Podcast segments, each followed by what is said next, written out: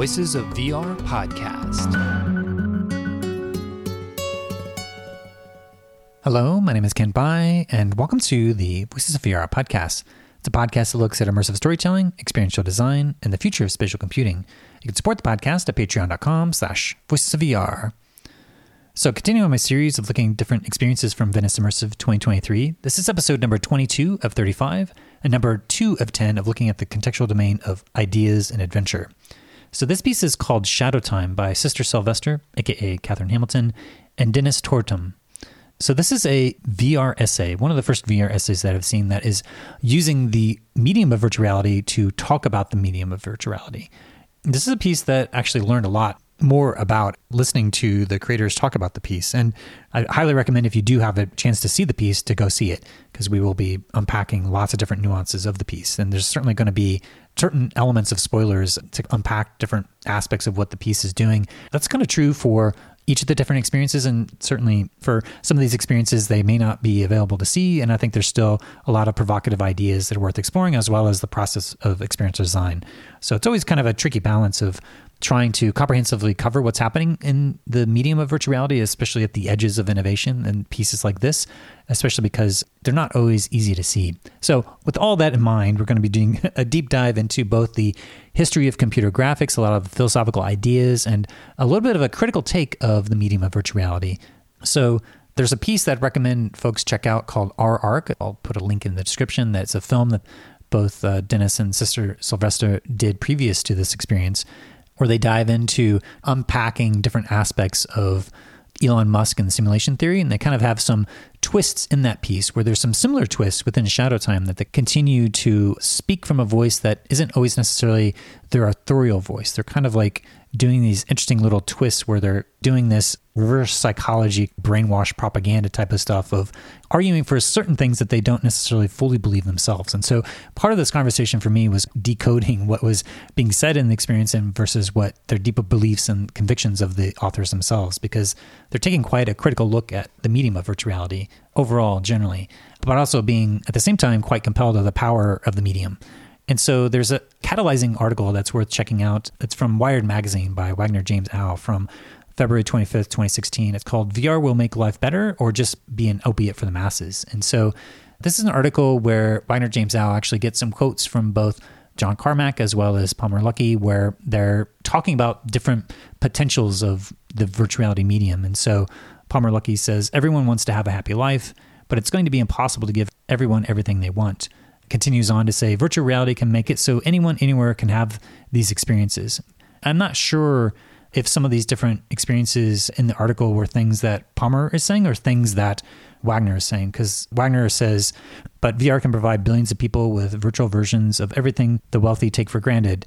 Touring the Louvre, sailing the sun dappled coast of California, or simply sitting in a meadow beneath a clear blue sky free of smog and pollution.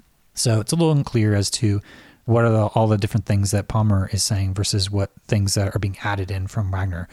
But nonetheless, I think the gist of this article is that there's a deeper critique of trying to push back from some of these ideas that are from dystopic science fiction and kind of being exalted as a virtue of the medium of virtual reality itself. And so critiquing the larger economic and political and cultural context around some of these media and taking a little bit more of a critical look.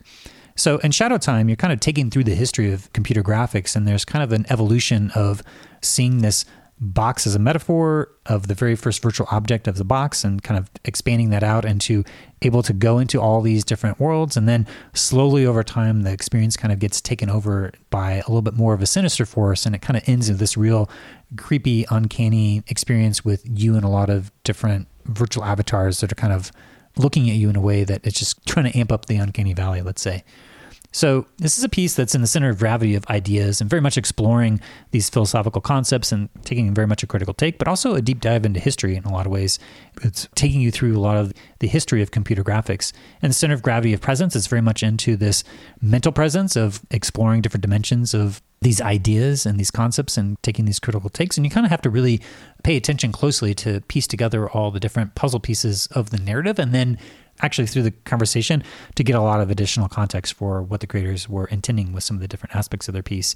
There's a lot of different dimensions of interactivity as you're kind of engaging with these different objects to kind of progress through the experience, but also having this deep sense of embodied presence as you have these hand tracking and also using the environment around you to really tell different aspects of this story as well. It's also worth mentioning that there's a quite an exquisite camera obscura installation that they had where as you walk into this experience you see a inverted projection of the water that's just outside of this island of the VR island there at Venice and really quite beautiful installation that you get to see as a part of like sitting down in this room.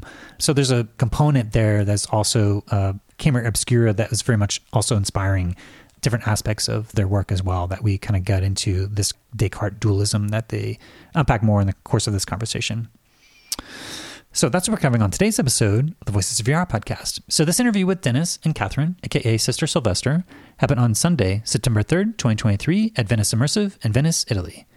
So with that, let's go ahead and dive right in. Hello, I'm Deniz Tortum. I'm a filmmaker, immersive media maker, and also a researcher. I got into VR, I think, around 2014 when I was studying at MIT and also was a researcher at the Open Documentary Lab. And that's when I started researching VR and practicing VR. And that's when my journey started. And that's also kind of like around the time where Kathryn and I met as well. Uh, hi, I'm Kathryn. I go by Sister Sylvester. My background is in performance, and I actually started writing about VR, not making VR, and I was writing about how much I disliked VR I was living in Istanbul at the time, working with a friend. We had a commission to make a performance piece, but the EU wouldn't give the friend a visa, so we started looking into ways of kind of remote presence, and obviously VR. I guess it was around 2014 and a VR, you know, 360 video was really blowing up online. But we noticed that the kind of like 360 video around refugee content was quadrupling overnight every night and it was really kind of weird stuff that was it was like every organization in the world decided to parachute in and make these like videos that would be super unethical if they were in any other medium.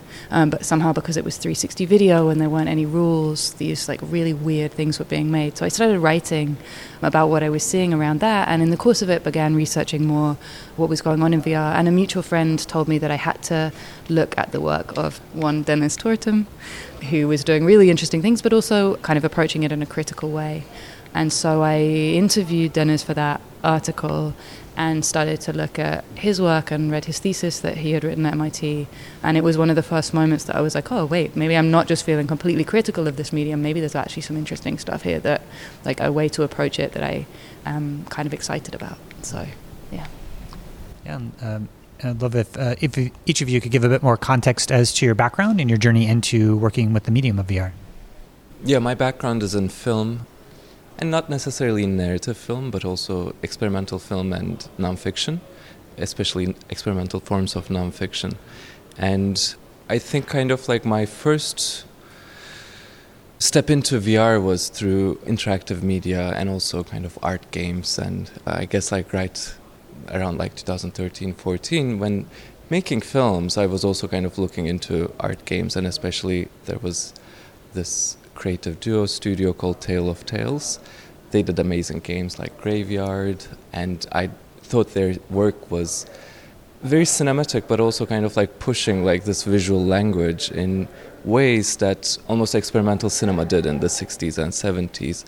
And from there on, I got like more into I guess media theory, interactive art, and that's how I found myself at MIT Open Documentary Lab and when I was there, it was kind of like the VR hype was starting, and I started researching that. And all the festivals started programming VR. There were a lot of talks. I think Nonny de la Peña's piece at Sundance was like the year before. So I guess 2014, 15, 16, there were all these first VR exhibitions in the festivals. And kind of following this cultural moment, I also started writing on VR. And I think I had two things in mind. One is that what is specific to the medium of VR, especially when it comes to its kind of narrative core and also its formal qualities. And I think in my research and in my thesis, I took, in a way, a very modernist approach, kind of similar to what Rudolf Arnheim did for cinema. in the 20s and 30s of looking at VR and being like, okay, what is very, very specific to this medium? What can this medium do that any other medium cannot do? And what is the unique affordances of this medium? And I kind of started writing my thesis through that. But also, on the other hand, there was like also the cultural moment, which was that I think there were several things happening.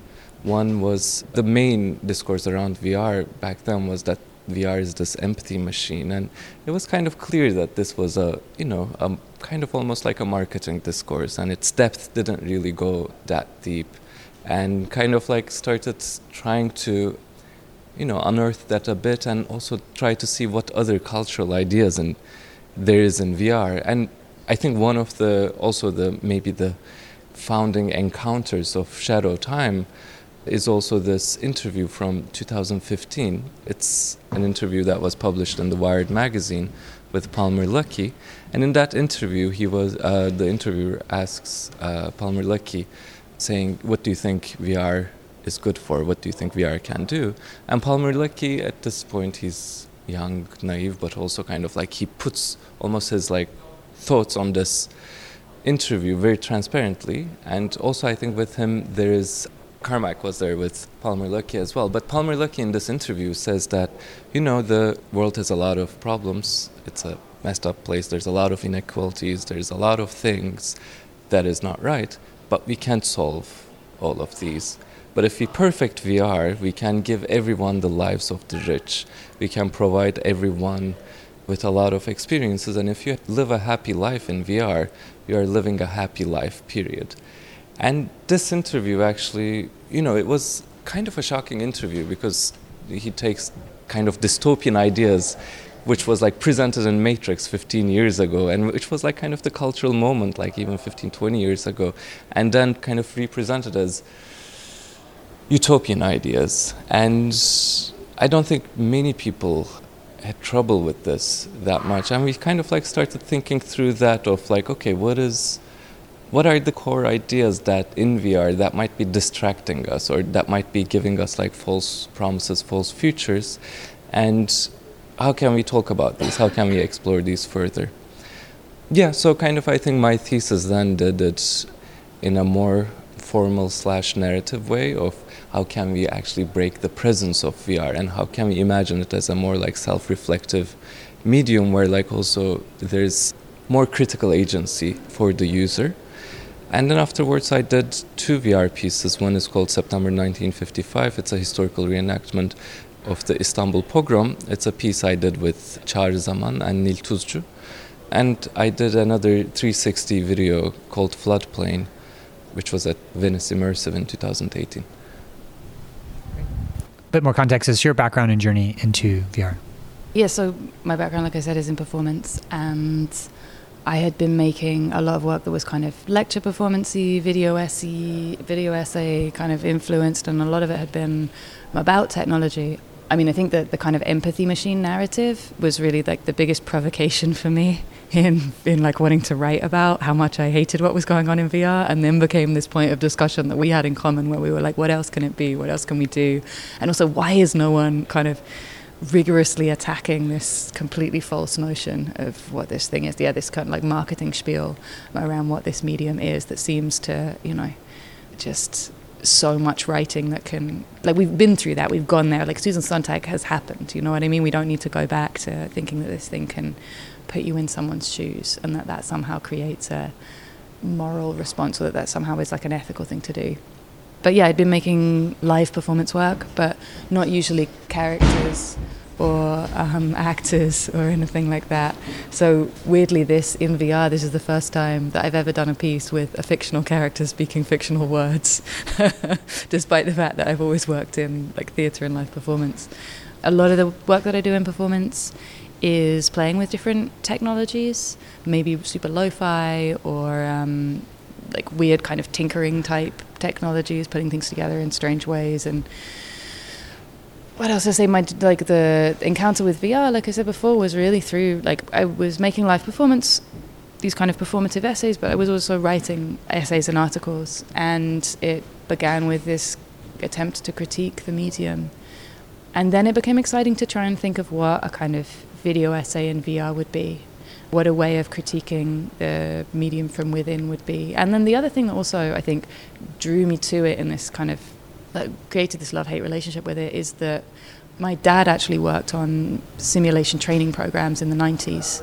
So he was a soldier in the British military and he was working with the group that when the, the, Americans created their simulation training program first and then the British wanted a version of it. And so he was kind of like looking at things, seeing what happened. And when I was researching the article, I was also researching the militaristic roots of it and what, you know, we have a lot of Ivan Sutherland in our piece, looking at that very first the article that Sutherland writes in 1966, where he kind of anticipates a lot of the computer human interfaces, like ways of relating, but he also has this really, really strange paragraph at the end where he talks about the ideal display being a kind of mathematical wonderland where the laws of the world can be suspended. And he talks about in an ideal situation, there would be a chair, handcuffs, and a gun.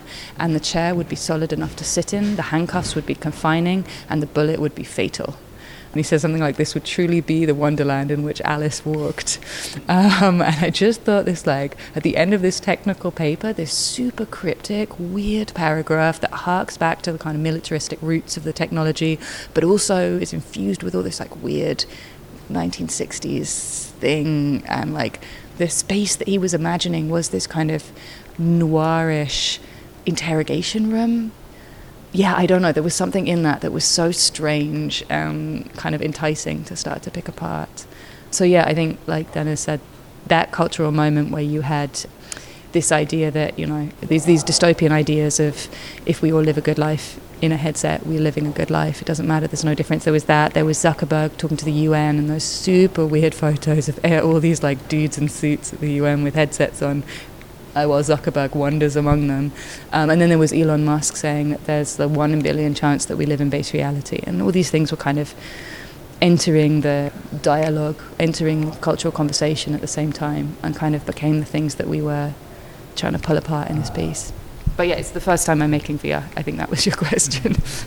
Yeah, I think that was actually the uh, one of the Gear VR launches uh, at Samsung that had everybody that was watching the Gear VR, and he walks in and sort of a super creepy, iconic photo of it was kind of like a surprise that he was there, and so it's just the idea that he's sneaking in without them noticing him. So it was kind of like this iconic photo that has come up for a lot of times. So that you said it's super creepy, right? And yet it was being presented like there's a little bit of tongue-in-cheekness and critique around it, but like these super dystopian ideas were being presented as if they were real solutions to things that were going on in the world at the time. And I think that was also really fascinating to us. Like, what happened? When was this switch? We all know that these come from dystopian novels, but suddenly they're being presented as like exciting solutions to the problems of the world. Hmm. Yeah, and so you had said that you got a recommendation to check out some of Dan's work. Dan talked about some of the projects that he had created, and so maybe you could talk about you meeting each other, and then you sent me last night, Dan, the piece called Our Ark, and so what kind of led to your collaboration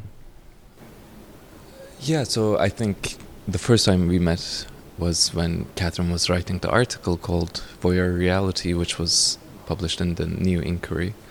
And afterwards, I think a year or so afterwards, we then like started talking about like making a VR piece, a kind of like a self-reflective VR essay in VR, and kind of looking at the history of it, but like looking at also the affordances of it, like the kind of narrative formations of it. And one of the things we were also interested in is that like is there a way to kind of like present VR kind of like the potentials of VR within the VR and from there on I think our research led us to led us almost like a bit away from VR I think because one thing is that I don't think VR or virtual reality is just virtual reality. It's a combination of technologies kind of visual embodied sonic languages and different media so you know video games, live simulations, VR, or films that use kind of these logics, or you know the apps like Snapchat filters, TikTok filters. I think they all exist in the same kind of computational culture universe. And I think there are also films like Tenet, which seems like kind of instead of a plot, it has a game mechanic at the center of it. Or there's the new Harmony Korine film, which is currently premiering at the Venice Film Festival, Aggro Dr1ft, which is you know, rather than a film, it is more like a Grand Theft Auto cutscene that is shot in real life. So, kind of, all these things are emerging into this one kind of like common cultural language.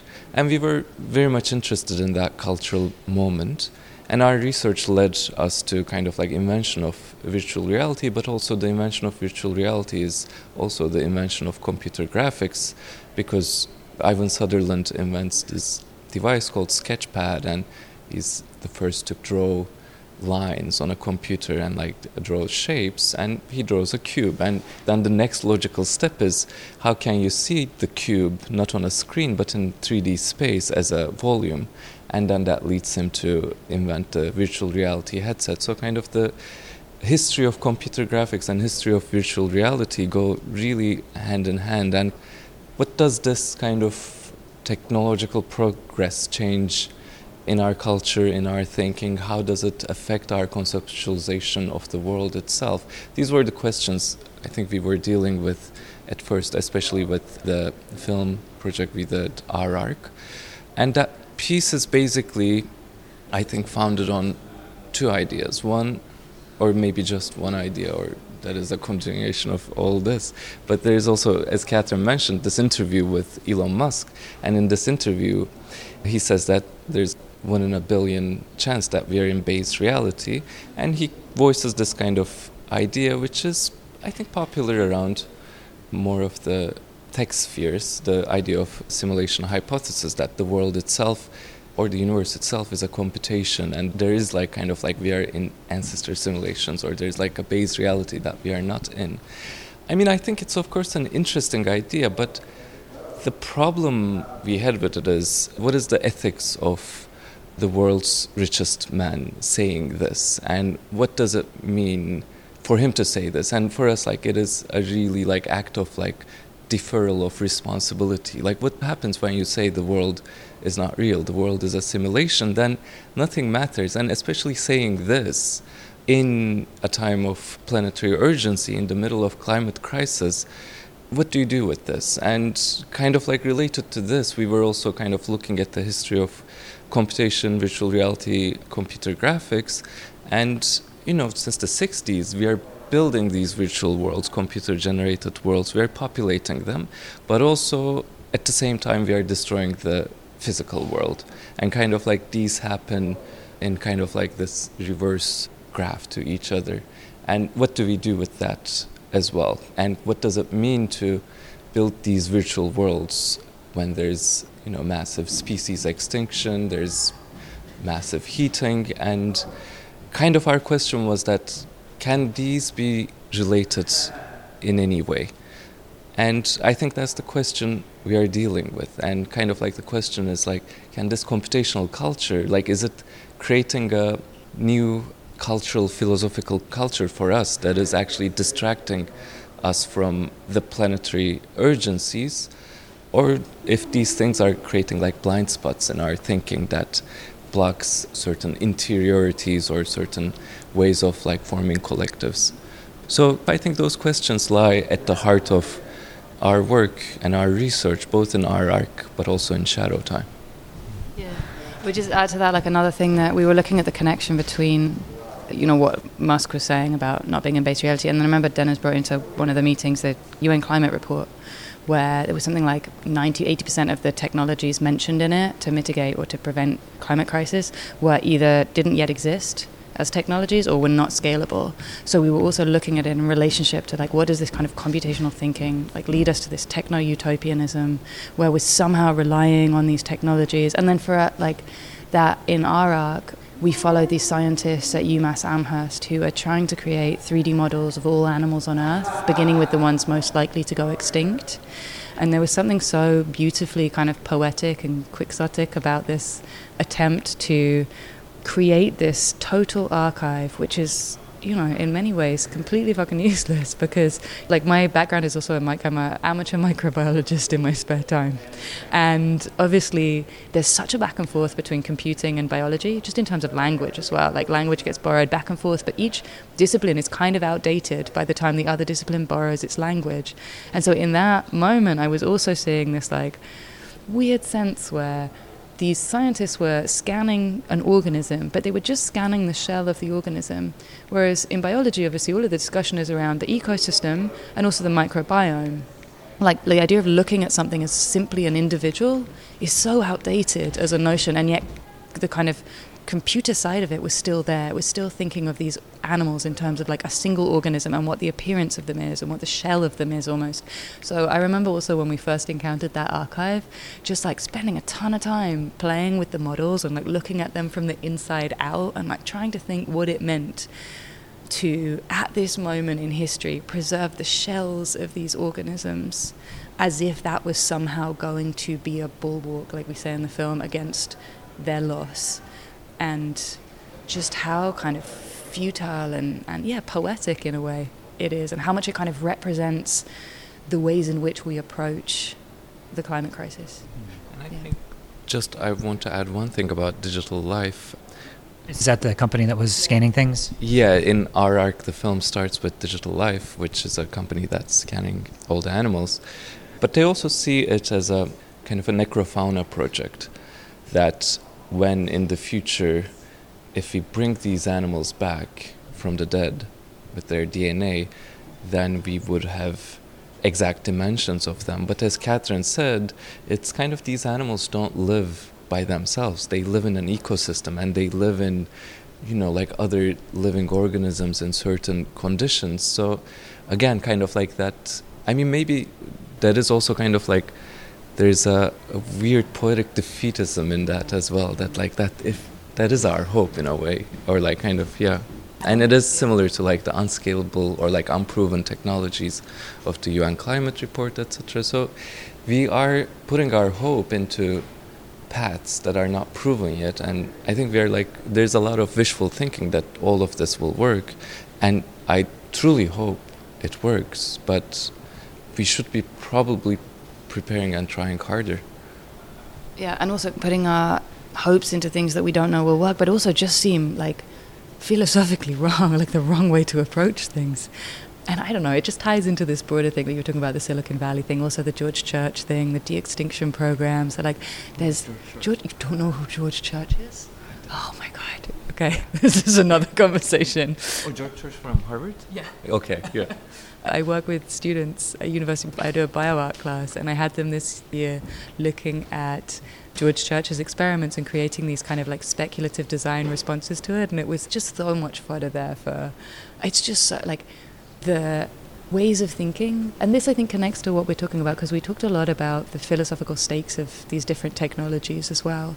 And what does it mean that these individuals like Elon Musk and like George Church come up with these grand schemes to save the planet through these means that are completely non proven and yet kind of tap into a way of thinking that is so deeply individualistic and so kind of, I mean, the caricatures of themselves. So, yeah, like how do we get to that way of thinking? What is it in our kind of computational society that leads to these kinds of solutions. And one of the questions we started to ask in Shadowtime as well was what, and also in Our Ark, was what ways of thinking will the headset lead to? Will simulation lead to? How will that change the way that we conceive of the relationship between ourselves, our minds, our bodies, and the world once we can see the world kind of as this separate, containable, simulated thing. Like it leads to these ideas of base reality because we can see that computer graphics are almost indistinguishable from this world, then we think, okay, so this world could also have been made. So, yeah. add one, I can add one thing to that, which is so kind of like in that Elon Musk interview, he then backs his opinion in a very simple way, but saying that, you know, look, like 40 years ago we had Pong, and now we have computer games that look almost like indistinguishable from reality. And let's think like what would we have like in 50 years in 100 years? And like in the future like there probably won't be any way to like distinguish between reality and simulated reality. Then how do we know that this thing we are living in is real anyway? So kind of like that idea of like these technologies do change how we conceptualize reality how we think about it. And just to give like another example one book that really inspired us is this book by art historian Jonathan Crary. It's called The Techniques of the Observer. And in that book, one chapter of the book, he looks at the camera obscura and he says that in 16th century, camera obscura has been a very popular tool for writers, thinkers of the era. And this is, I think, a bit of a poetic argument and probably like a bit of a stretch. I mean, there isn't a way to prove it, but his argument goes that one of the people who really loved being in camera obscura is uh, Rene Descartes. And as you spend time in the camera obscura, you're in this dark room, and the world outside is like projected in here, and and it's upside down. But you know, you see the world, but you are not in the world with your body. You are just kind of like almost like you're in your mind, and like your body is different is something different from your mind. So kind of he argues that like the whole Descartesian dualism is conceptualized through the technology of camera obscura and like the spatial and visual sensual affordances it brings.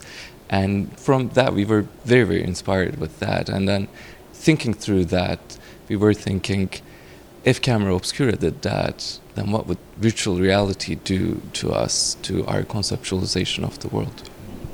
And you have a camera obscura installation as a part of your exhibition of Shadowtime here, which I think is very appropriate. So, yeah, well, I guess there's a, a lot to unpack in terms of Shadowtime. I don't know if we'll have time to unpack all of it. So. just like you turn us on and we just like.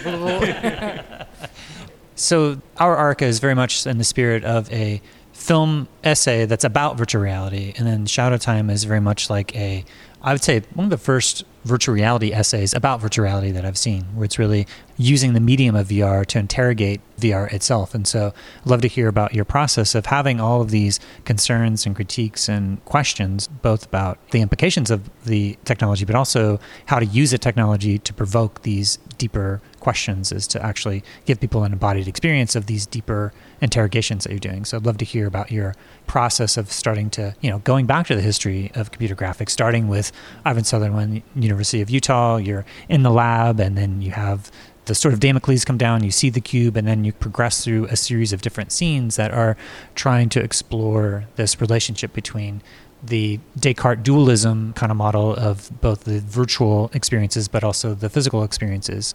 So, yeah, I'd love to hear a little bit about this construction of this deeper argument of using VR to explore and critique VR. I think, I mean, one of the really great discoveries, I think, as we were developing it, was that the cube could become our central metaphor for the piece. So the cube is the first virtual object. And of course, the Sword of Damocles was actually kind of AR more than VR. You saw this cube in the space of the person. So that also became a really, I mean, we play with a pass through in the piece where you see the physical space that you're in. But the fact that that first moment involved seeing this virtual object and the real, and the, the like physical space with the virtual object superimposed on it in three dimensions, I think that became a kind of really great imagistic origin or like place for our research. So that in the piece, the cube, the one interaction that you have really is kind of interacting with this cube, and the cube becomes. The cube expands at sometimes, like the cube is the world, and the cube is also something you manipulate. And the idea that the cube contains everything. The cube contains all possibilities of, like, you know, that very first cube. We started to try and think of it as this is the potential. These are all of the potential simulated world, like simulations. These are all of the potentials of this new world contained in this one cube. So within the piece, your interaction becomes using this cube to kind of cat's cradle new worlds into being and kind of guide yourself through the world. And I don't know, just finding that one interaction became a way for us to have like this central metaphor for the piece. Yeah, and I think one thing about both Our Ark and Shadowtime is they're both essay, like one is an essay film, one is an essay VR, if we hope it becomes a genre. But I think different than most of the other essay films and essayistic work, the voice is not our voice. It's kind of a, both pieces are a form of dark propaganda. Almost Our Ark is kind of the voice is talking channeling Elon Musk, and in Shadowtime, the voice and the character is channeling Palmer Luckey, and that also leaves the audience in a a bit of a uncomfortable place, or at least that's our hope to kind of like leave this experience with rather than answers, but with provocations, and maybe and hopefully with some sort of anger. and I think that's related to kind of like our thinking around climate communication, which is a very, very hard thing to talk about the climate crisis because it is such a hard and taxing subject. And I think we are really good at shutting our minds off, like when it comes to the climate crisis. And that's why we were thinking that like we need to just reinvent new methods. And, you know, there's kind of many emotions around climate change. There's like, but like a lot of people focus on hope, which is more the activist language, or fear, which is more kind of like the doomer language. Even though I don't like that term, I kind of like think that there's a mix between like fear and grief, and I think kind of we mix grief for fear. But then there's like also all these other emotions that we want to play with, and one is anger, and then the others are like what is, let's say, climate nihilism? What is climate excitement? What is climate hedonism? Like, there's all these new questions, new emotions that is emerging in this planetary era. And how do we explore it? How do we talk about it? And how do we reinvent ways of talking about it? And I guess that's one way we were trying to do in both pieces. Yeah, in, so in Ark, it starts very much as an essay you think it's an essay, and then there's a shift at the end where we just shift to first person in the narrative. So it suddenly starts saying we, and you understand that this person, that the speaker is trying to implicate you somehow in this. It's no longer just a history, it is a kind of like propaganda. It's like a recruitment video for simulation theory. And it's been interesting having it travel because some people get it and then we get a, we get some angry people, which is what we wanted. but we get people who really think, like we had uh, reviews on Letterboxd being like, "These people are creating propaganda for Elon Musk. Don't listen to them. This is dangerous," which was really fun. And I think actually maybe more productive. Like I don't know if it's more productive, but you know, so many pieces you come out and you sign a petition and like, what's that gonna? So there was something that we wanted to test out, which is like a kind of provocation. And then in this piece as well, we worked really hard to try and find that place of ambiguity in the end, and I don't know that it always works for everyone. I mean, we've had someone come out of it and say, um, you know, oh, I loved it, I loved it, but I think you're too optimistic. And we're like, wow, did you watch the same piece? And then we had someone come out yesterday who was actually a VC, which was interesting, who was incredibly angry at us. The venture capitalist who came out and was like, this, again said, this is dangerous, this needs a warning on it. He said, you're weaponizing mindfulness techniques.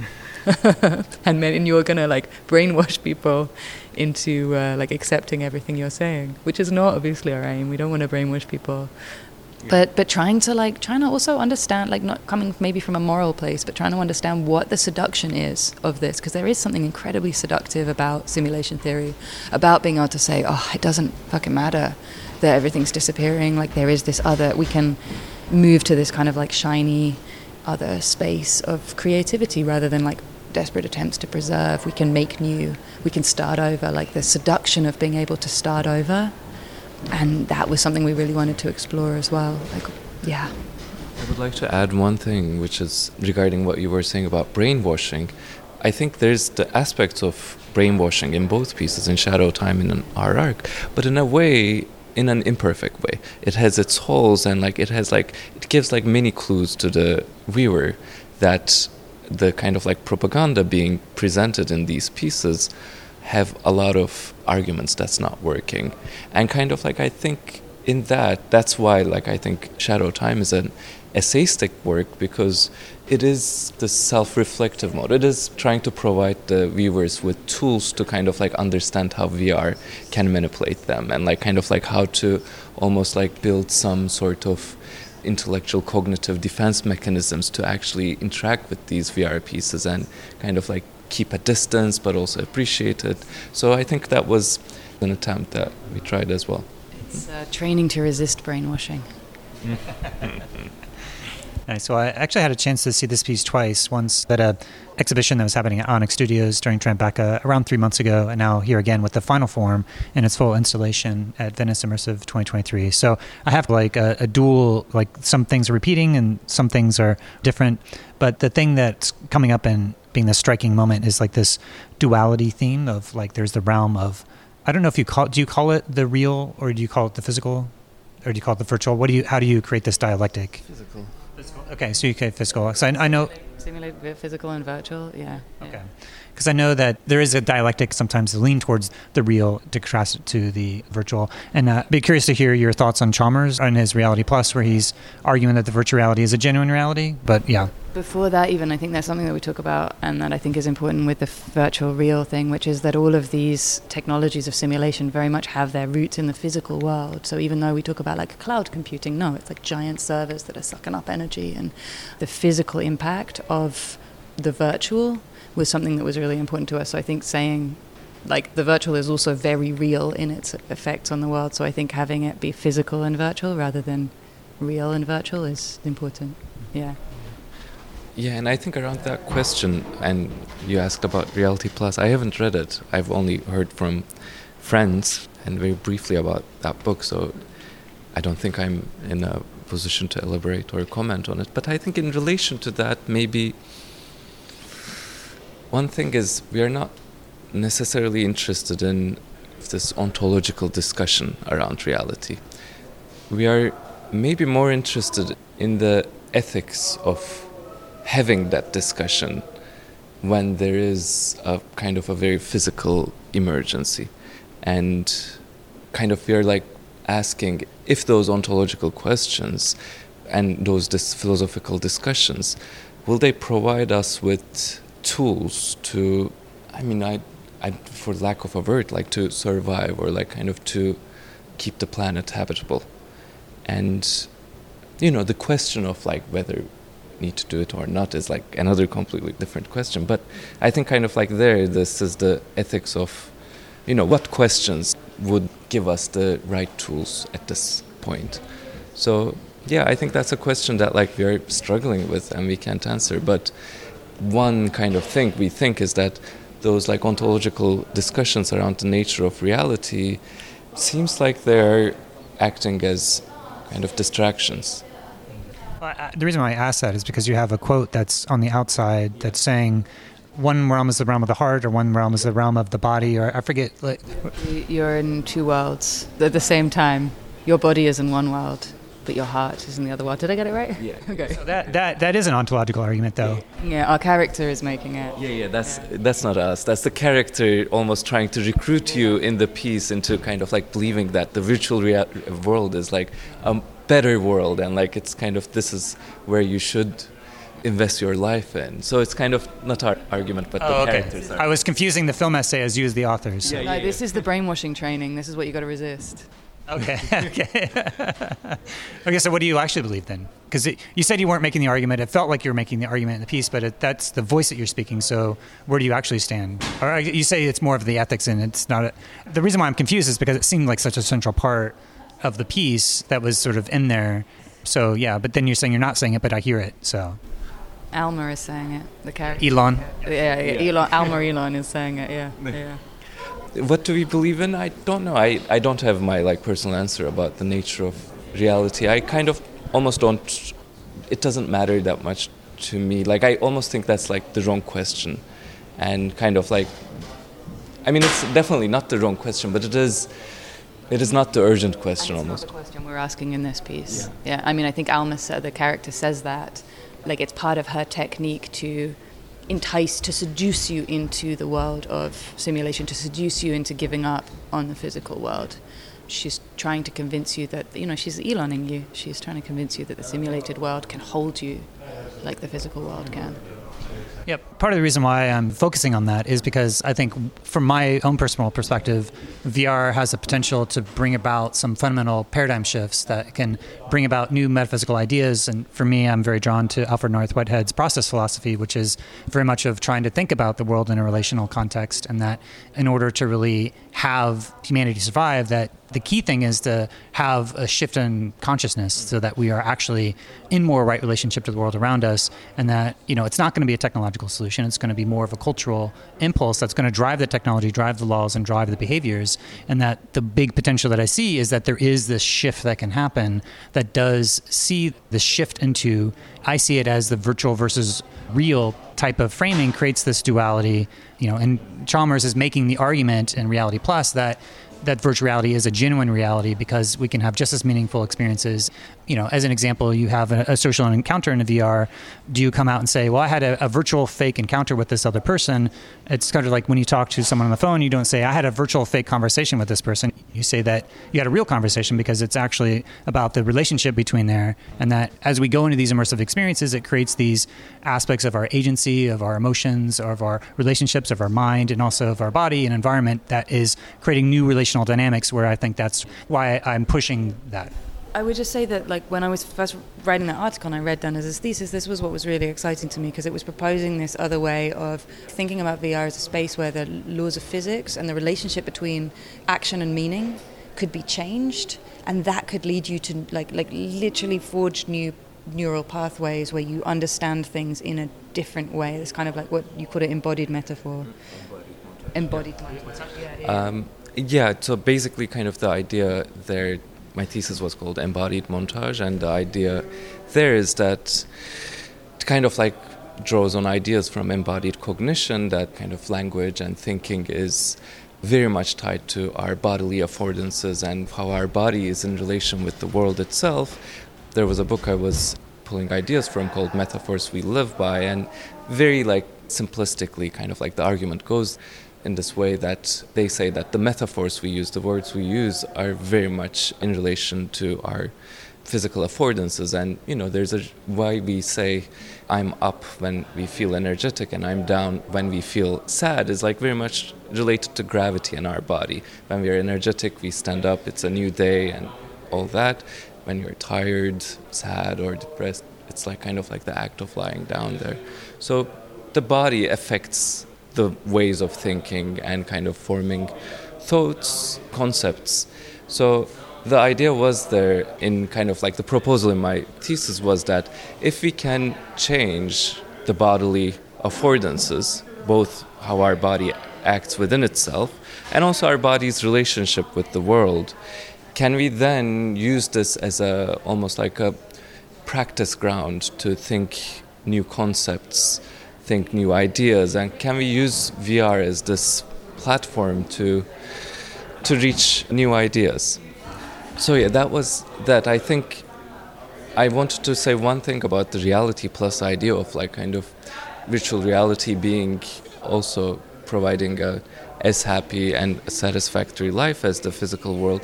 I don't think I have a problem with that idea by itself. But I think when we are thinking about these ideas, we should also be aware how these ideas are being weaponized. And I think Palmer Luckey's interview, for example, or like kind of that Facebook's whole quest of like kind of like providing this life and like presenting it as like a happy life is a huge, you know, like a monetizable financial act of control. And just being aware of like what ideas are getting weaponized by kind of the power holders is this constant act we should keep in mind, I think. And I think also, yeah, like of course, an encounter in VR is also a real encounter, and connected to that, the like impact of you know these technologies on the world is also very, very real.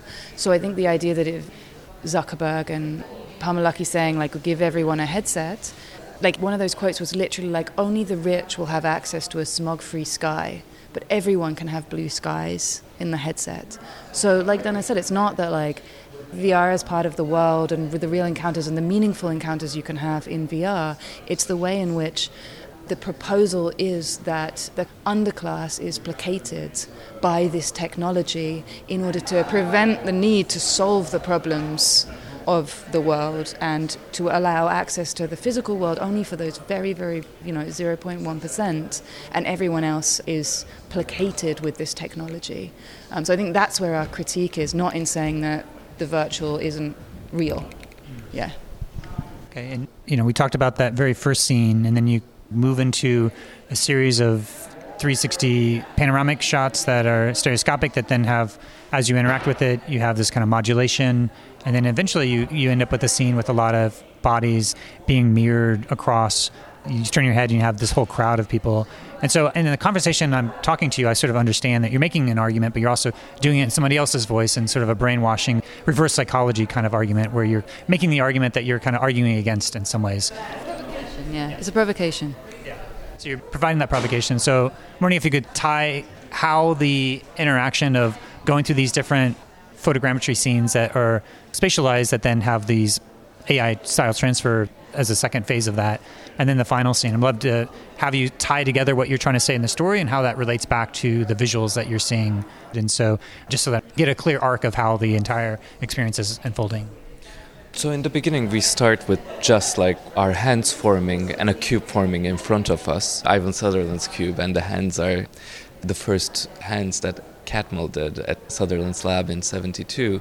Um, so kind of like you're with these like first virtual objects, a cube and your hands, and the piece starts there, almost like at the kind of like beginning point of virtual reality, and then we find ourselves with Alma, who's kind of this recruiter and then she talks to us and then afterwards we find ourselves in the lab of Ivan Sutherland and there's the cube. And there Alma says that look at this cube and kind of imagine all the past and all the future contained in that cube. And in that scene we were thinking that how would it have felt in 1968 for the people who wore this headset looked at this like very simple cube and what type of futures they saw in there.